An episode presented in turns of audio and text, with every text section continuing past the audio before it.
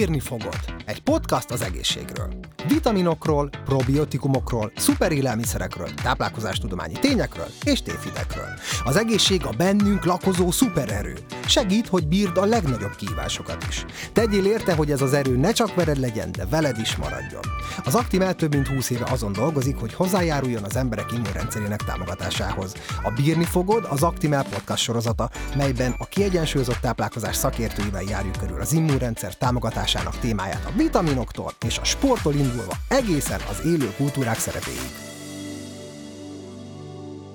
Soha korábban nem beszéltünk még annyit az immunrendszerről, mint az elmúlt egy évben. Mindennél fontosabb lett az egészségünk, bevásárlásnál tudatosan keresünk azokat az élelmiszereket, amelyekről állítják a gyártók, hogy támogatják az immunrendszerünket. De mik is ezek a termékek? Valóban működnek? És mit gondol róluk egy élelmiszer szakértő? Sziasztok, ez itt az Actimel Podcast harmadik adása, én pedig Sasdani vagyok. Itt van velem Szőlősi Réka élelmiszer szakértő, a FÉSZ, vagyis a Felelős Élelmiszergyártók Szövetségének szakmai és kommunikációs vezetője. Réka lesz az, aki segít ma nekünk eligazodni az információk rengetegében, és persze a boltok polcai között. Szia Réka! Szia Dani! Hát a járványhelyzet hatására azért gyorsan megváltoztak itt a, a fogyasztói viselkedések. Hogyan változtunk mi fogyasztók az el, elmúlt egy évben? Mit látsz te? Most már vannak kutatások is ebben a témában, nem elsősorban Magyarországon, de úgy globálisan elég sokan megnézték már, hogy milyen változások tapasztalhatók bennünk, amikor fogyasztunk, és főleg élelmiszert fogyasztunk. És hát amellett, amit egyébként szerintem mindannyian, a hallgatók is, meg, meg te is magadon, magadról tudsz, hogy hát akinek volt lehetősége online kezdett élelmiszert vásárolni, meg az elején, hogyha visszaemlékszel, akkor a lisztet például elkezdték az emberek felvásárolni, vagy az élesztőt, mindenki elkezdett kenyeret sütni, eltűnt a WC papír, meg a konzervek az üzletek polcairól. Amellett kicsit elvontabb változások is jelentkeztek a fejünkben. Mire gondolok? Arra, hogy eléggé próbára tette ez a helyzet az emberiséget abból a szempontból, hogy nem nagyon foglalkozunk egyébként az egészségünkkel, csak akkor, hogyha baj van. És most pedig mindannyian kollektíven elkezdtünk tulajdonképpen a biztonságunkra fókuszálni a szó minden értelmében. És, és ez az élelmiszer biztonságot is egy picit fókuszba helyezte. Egyrészt, ugye ha belegondolsz, akkor amikor bemegyünk a boltba, ma akkor nagyon figyelünk arra, hogy, hogy mihez nyúlunk hozzá, vagy hát jó esetben figyelünk.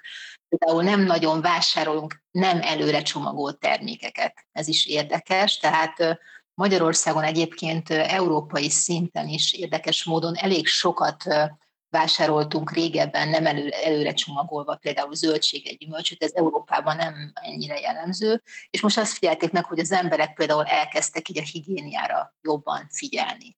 És ami még plusz fontos, hogy elkezdtünk azon gondolkozni, hogy milyen összefüggés van a táplálkozás és az egészségünk között, és ez ha akarom, ez egy pozitív fejlemény is lehet, nézhetjük úgy is, mert tulajdonképpen a, a emberiségnek a egyik legnagyobb egészségi problémája korunkban az, hogy, hogy nem, nem, nem úgy táplálkozunk, meg nem úgy élünk, ahogy az igazából az egészség szempontjából kéne. És, és ez, ami egy, egy nagyon fontos és pont lehet szerintem, mert a járványban ugye most arra, arra koncentrálunk érthető módon, hogy az immunrendszerünkkel tegyünk valamit, mert ezt nagyjából mindenki tudja, hogy van ilyen, hogy immun. Hát ezt halljuk leginkább, igen, leggyakrabban. És akkor már innen már csak egy lépés gondolatban azt a, azt a kérdést föltenni magunknak, hogy oké, okay, de akkor hogyan tudok úgy vásárolni, meg úgy táplálkozni, meg úgy főzni, hogy ez az immunrendszeremet kvázi támogassa. Úgyhogy szerintem ez egy nagyon-nagyon szuper fejlemény. Tudsz abban egy picit segíteni nekünk, nekünk hallgatóknak, belértve egy picit magamat is, hogy, hogy segítsük megérteni, hogy, hogy ti, konkrétan te mit csinálsz a, a fésznél, vagyis a, a Felelős Élelmiszergyártók Szövetsége hogyan tud nekünk, fogyasztóknak is segíteni, picit eligazodni. Mi a ti feladatotok? Manapság a 21. században egy ilyen érdekvédelmi szervezetnek, mint hogy mi vagyunk, tehát gyakorlatilag azt csináljuk, hogy az élelmiszergyártók problémáit, meg érdekeit közvetítjük egyrészt a jogalkotók felé, de ma már azzal is foglalkozunk, hogy ismereteket terjesztünk a, terjesszünk a, a, a hétköznapi emberek, a fogyasztók irányába, és én például nagyon sokat foglalkozom azzal, hogy tévhiteket, vagy olyan városi legendákat próbálok egy kicsit kibontani a mindennapokban a fogyasztók számára, amelyek, amelyek fontosak ahhoz, hogy valóban tudatos fogyasztóvá váljunk. Tehát, hogy jobban, érts, jobban értsük azt, hogy igazából tényleg miből áll a tudatos fogyasztás. Említetted te magad is, hogy, hogy egy picit, nem is picit talán, igen, igen, átalakultak a fogyasztási szokásaink. Ugye tavaly márciustól, hogyha így, így nézzük ezt az időszakot, akkor tényleg ez a, ez a lisztes, élesztős megoldással indult tulajdonképpen az egész.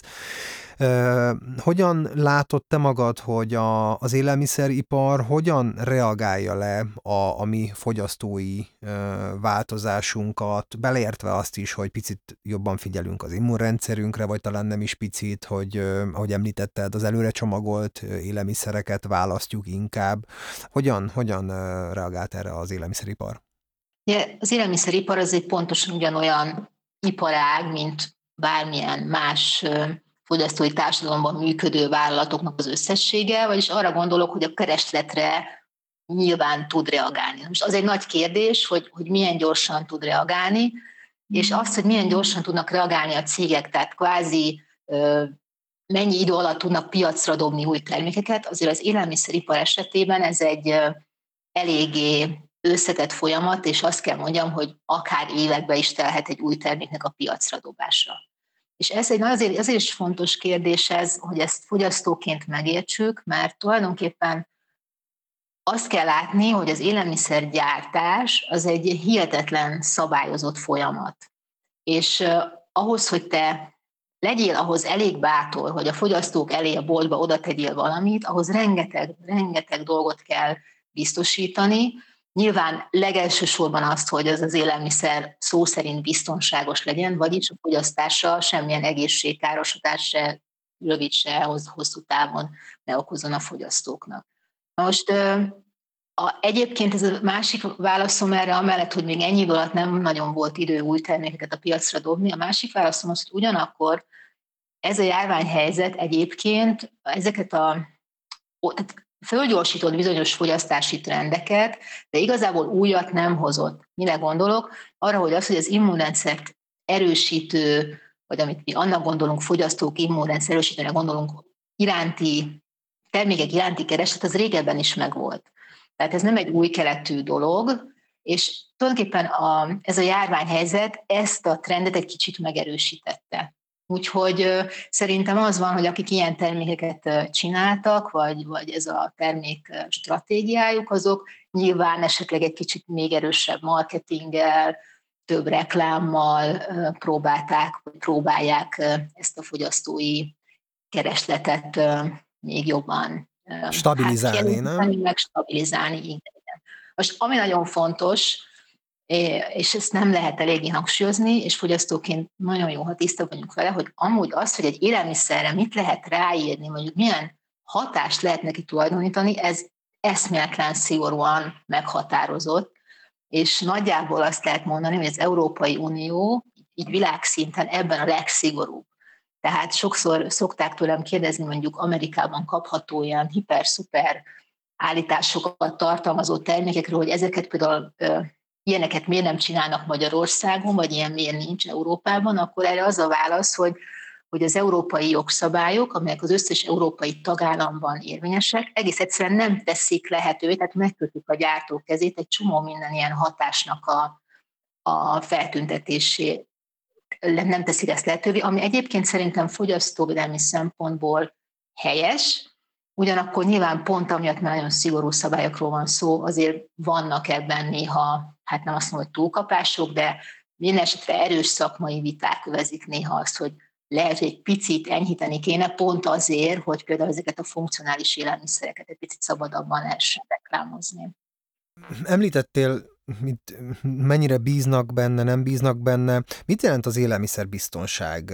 Hogyan tudjuk ezt definiálni? Hogyan kell ezt értelmeznünk? Mi a jelentősége számunkra? Hogy segítheti ez a mi vásárlásainkat? Szerintem legegyszerűbb azt úgy elképzelnünk ezt, hogy minden olyan feldolgozási mód vagy hozzávaló belerakása egy termékbe, amit az élelmiszergyártók elkövetnek vagy oda tesznek, az az élelmiszer biztonságot szolgálja, vagyis azt, hogy, egy, hogy az az adott élelmiszer az biztonságos legyen, ne tartalmazzon olyan összetevőket, amelyek az emberi egészségre károsak, és nem kevésbé fontos az, hogy úgy be legyenek csomagolva ezek az élelmiszerek, hogy megvédjék a külső behatásoktól. Tehát gyakorlatilag, ha belegondolsz, akkor ma már, mondjuk a mi, mi generációnk, eh, nem is gondol bele, hogy bemész egy boltba, akkor nem fogsz azon gondolkozni, hogy ja Istenem, melyik termék az, amit megvehetek, mert nem kapok tőle, nem tudom én, halálos hasmenést, most mondok amit térséget. Egyszerűen magától értetődőnek vesszük, hogy ami a boltban van, az egyrészt nyilván biztonságos, másrészt mindig ugyanolyan ízű, mindig ugyanúgy néz ki, mindig ugyanolyan állagú, lehetőleg elég sokáig eltartható, de minden esetre eltartható addig biztonságosan, ami rá van írva, és még ráadásul meg is tudom fizetni. És tulajdonképpen ez az élelmiszer biztonság, hogy az a termék, ami a polcon van, arról biztosan tudom én fogyasztó, hogy nem fog nekem ártani, és ennek a garantálása az az élelmiszer biztonság legkevésbé sem szeretnék ellentmondani neked, csupán a kérdés feltevés miatt nem, nem, nem tudom elkerülni, hogy az biztonság-e, tehát hogy ugye, ami biztonságos, az, az nem feltétlenül egészséges, nem? Mert ugye azt említetted az előbb, hogy, hogy az biztonsággal fogyaszthatjuk, nem lesz tőle semmi bajunk, ezt értem, de hogy ami biztonságos, az nem feltétlenül egészséges, ugye? Tehát, hogyha boltba bemegyek, akkor azért fogok találni olyat, ami, Naív kérdés, tehát hogy, hogy itt próbálom a hallgatókat egy picit képviselni ebben, hogy, hogy hol válik el ez a kettő egymástól, hogy biztonságos, de, de nem feltétlenül egészséges, vagy minden egészséges, ami a boltok polcaimban, tehát hogy, hogy ezt egy picit segíts megérteni, ezt a, ezt a kívülről nehezen érthető ellentmondást talán. Ez egy szuper, ez egy szuper jó kérdés, Dani, és szerintem ez egy nagyon fontos kérdés ennek a megválaszolása. Tehát ugye van ez az élelmiszer biztonság, ahogy mondtam, ez egy, ez egy fizikai biztonságot garantál. De az egészség, meg az egészség megőrzés, ugye ez egy más dolog. Tehát nem szabad összekeverni azt, hogy, hogy ha valami biztonságos, meg hogy egészséges. Most az egészségesség fogalom, az a táplálkozásra értendő. Ma már azért nagyjából, aki szakember, ebben megegyeznek a vélemények, hogy alapvetően az egészségességet, ez egy táplálkozási minta szemléletben kell nézni. Tehát most mondok egy durva példát, mondjál nekem egy élelmiszert, amiről te így zsigerből azt mondod, hogy ez biztos nem egészséges. Hát a, szerintem mindenki azt mondaná hirtelen, hogy chips, nem? Tehát ez az első, amit rávágnak az emberek, hogy a, az olajban kisütött krumpli, az valószínűleg nem egészséges. Jó, tehát hogyha nézzük, bontsuk le ezt a terméket, tehát ez azt jelenti, és azt is meg tudom mondani, hogy miért gondolsz, hogy ez nem egészséges. Mi jut neked egy elsőre eszedbe? Nekem a, a túlzott só, a, a, az, az olajosság, hirtelen ez a kettő, és szerintem ezzel így sokan vagyunk így, mert szerintem az egészségtelen kaják kapcsán így mindig így a, a chips és szénsavas üdítő kettes, amit így hirtelen mindenki mond. Igen, a chips, chips nekem így a, a túl sok só, túl sok olaj talán, ami így hirtelen eszembe jut és az, az is akkor elválik-e a fejedbe, hogy mi a chips, meg a mondjuk a sült krumpli között, amit otthon vasárnap a vasárnapi ebédre megeszel, hogy a között van-e egészségbeli különbség szerinted? Értem a kérdést, és, és ráadásul elég, elég jó kérdés is, még akkor is, ha én most úgy készültem, hogy csak én teszek fel kérdéseket, de tény, hogy igazándiból nagyjából ugyanaz a kettő, amit említettem, hogy, hogy túlzott só és olaj, az ugyanúgy a vasárnapi ebédnél is igen ott van azért akarom ezt így elvenni ilyen tudományos vonalra, hogy értsük, hogy ez a kérdés mennyire összetett, és mennyire attól függ, hogy a mi fejünkben mi, mi van benne. Mert ugye a vasárnapi asztalra tett sült krumpli az rossz hír, de sokkal egészségtelenebb tud lenni, mint egy chips, és azért, mert amikor valaki legyárt egy chipset, akkor ugye azt csinálja, hogy neki nagyon szabályos, vagy nagyon pontosan megvan az adva, hogy például az olaj hevítése során, tehát a sütés során keletkező rákkeltő anyagok nem lehetnek benne, neki ezt garantálni kell, és ezt úgy tudja garantálni, hogy úgy választja ki a krumpli fajtáját, úgy választja ki az olajat, és olyan hőmérsékleten süti. Most ugyanennek a másik fele is igaz, hogy amikor otthon az emberek ritkán szokták megnézni, volt ez, hogy főzni, meg sütni, ez az amaz, ez nagyon nehezen megvalósítható így mostanában a háziasszonyi szemmel, tehát veszel egy krumplit, megpucolod, mert fölteszel olajat, jó esetben elgondolkozol azon, hogy milyen olajat teszel föl, jó esetben utána nézel, hogy mennyire bőnek kell lenni annak az olajnak, és még azt is meg kéne mérnünk igazából, hogy hány fokon sütünk, mert az olajnak van egy füstpontja, ami fölött a krumpli keményítőjével találkozva keletkezik bizony egy olyan akrilamid nevű anyag, ami erősen rákeltő. Most ezt csak arra mondom, hogy igaziból a gyárban garantálják, hogy neked abban a chipsben ilyen nincsen, sajnos otthon meg elő tudjuk ezt állítani, ha nem érted, tehát hogy sajn, ez, ilyen egyszerű kémia, de ezzel nem kikerülni akarom a kérdésedet, visszatérve az eredetire, hogy igen, vannak olyan élelmiszerek, amelyeket nyilvánvalóan egyrészt kis mennyiségben max érdemes fogyasztani, másrészt bizonyos életkorban mondjuk kisgyereket nem etetnék feltétlenül két éves korában chipszel, Érted? Tehát, hogy van egy, az egészséges táplálkozás tulajdonképpen az, amire, amire törekedni kell, és abba bele tudnak férni dolgok, mert ahogy ezzel a sült szemléltettem, semmi gond nincs azzal, hogyha valaki, nem tudom, egy héten egyszer este a házi mozihoz most egy két marék chipset megeszik, mint ahogy azzal sincs, hogy vasárnap adott esetben a rántott húshoz valaki még sült krumplit is eszik. Nyilván, ha minden nap sült krumplit eszünk, vagy minden nap chipset eszünk, akkor ez egy dolog, hogy baromira hízlaltát meghízunk. Sótartalma zárójel, sajnos tízdek a chipsbe kevesebb só van, mint tízdek a kenyérbe gyakran. Tehát, hogy erre mondom neked, és ezért köszönöm ezt a chipses példát, mert jól szemlélteti szerintem, hogy Igaz az, hogy nem minden élelmiszer azonos tápértékű, tehát ha valaki csak chipset eszik, attól nyilvánvalóan nem fog jó egészségi állapotba kerülni, de ha valaki csak almát eszik és semmi más, az is baj lesz. Tehát ez, ez megint mind arra mutat, hogy, hogy összességében muszáj változatosan táplálkozni, és, ne, és főleg informálódni arról, hogy nekünk mi az egészség, és hogy az immunrendszerünket például milyen tápanyagok ö, erősítik, bizonyíthatóan. Oké, okay, abszolút értem, meg, meg nyilván a ti feladatotok ö, abszolút nem is, nem is ennek a, a megállapítása, ezt is tökéletesen értem, de akkor az élelmiszer, élelmiszerbiztonság az azt jelenti, hogy, hogy effektíve bármit lemelhetünk a boltok polcairól, pontosan fogjuk tudni, hogy amit nekünk az mond az a termék, akkor ez valós. Tehát így, akkor így ezzel lehet így rövidre zárni, ha jól értem. Így van. Uh-huh. Oké.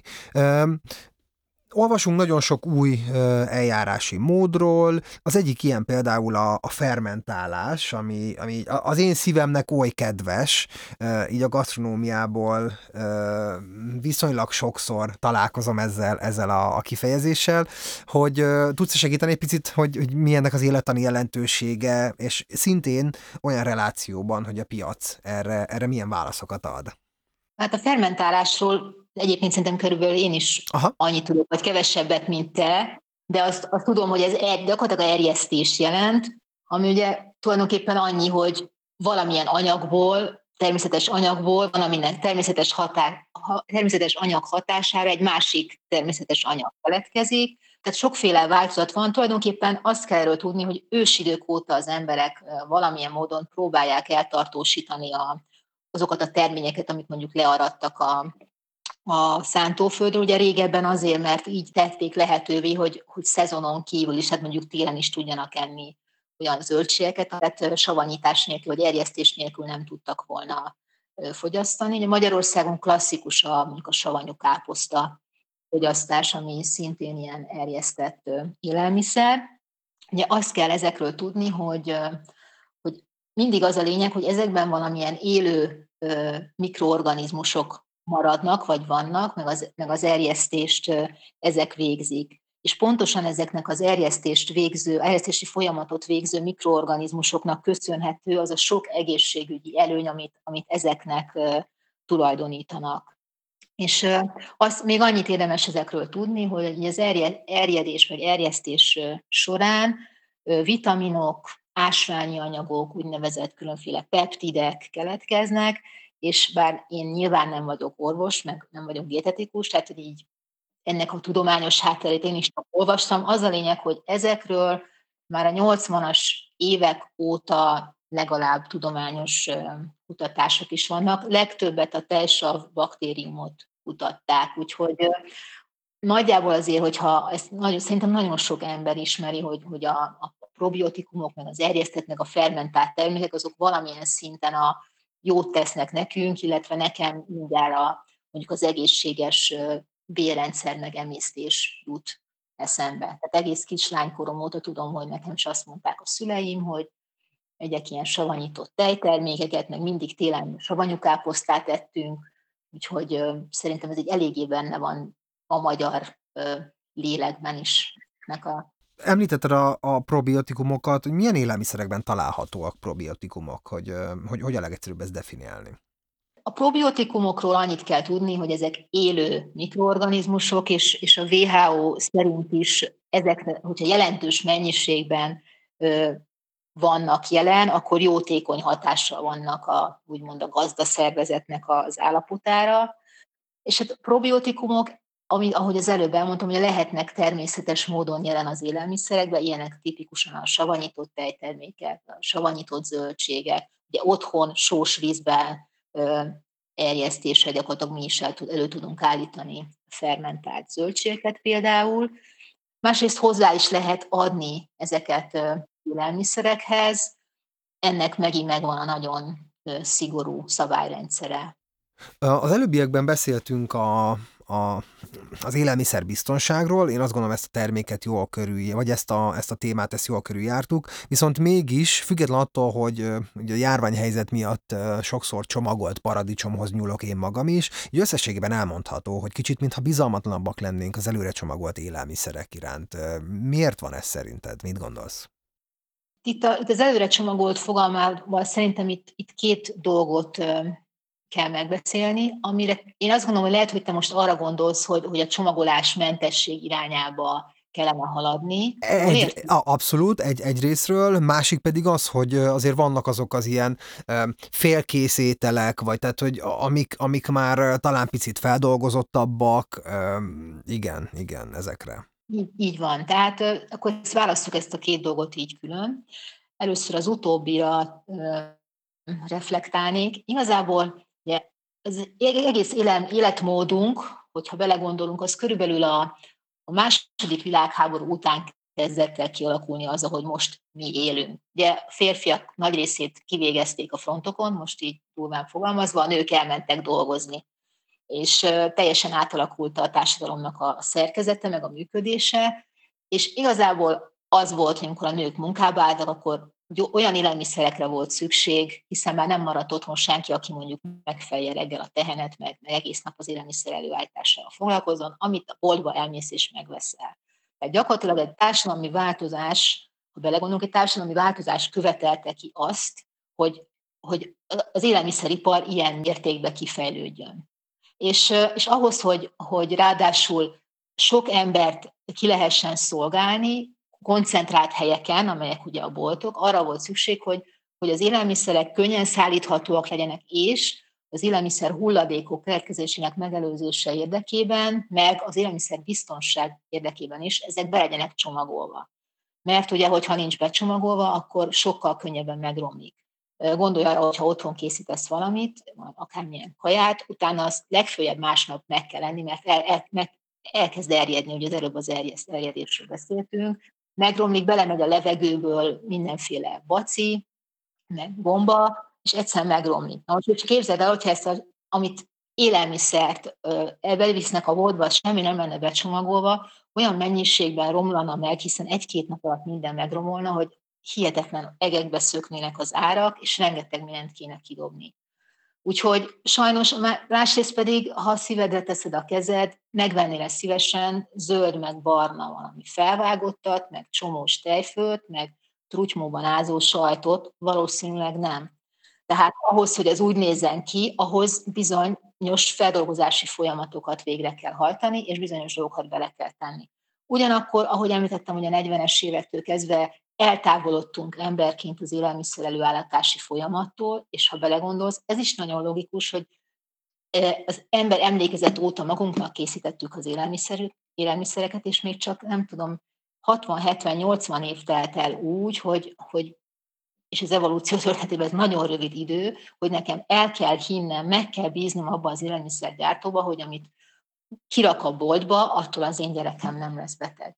De nem teljesen természetes, hogy van bennünk egy ilyen biológiai késztetés, ilyen, ilyen kicsit olyan óvatos élelem, hogy most megbízhatok én valóban ebben. És ezért van az élelmiszeriparnak nagyon nehéz szerepe, mert ő meg úgy látja magát, hogy ő pedig segíteni szeretné az embereket, és maximálisan egészséges, tehát biztonságos élelmiszereket akar oda tenni. Az egy más kérdés, hogy mivel mi emberek gyarlóak vagyunk, és szeretjük a chipset, az édességet, meg az üdítőt, nyilván azt is fog valaki gyártani, mert a piac az így működik. Jó, tehát, hogy ez a csomagolás, tehát az, az ilyen ipari élelmiszerekkel kapcsolatban szerintem ez a bizalmatlanság alapja. A csomagolások, ugye az meg, azt meg tudjuk, hogy a, a klímaválság, meg, a, meg az, az egész műanyag kérdés egy pár éve került elő, de az az érdekes, hogy ha így a járványra visszautalva, ha belegondolsz, most az elmúlt egy évben erről azért sokkal nagyobb a csönd, mint előtte. Tehát, hogy, hogy mint ez, erről most így nem beszélnénk.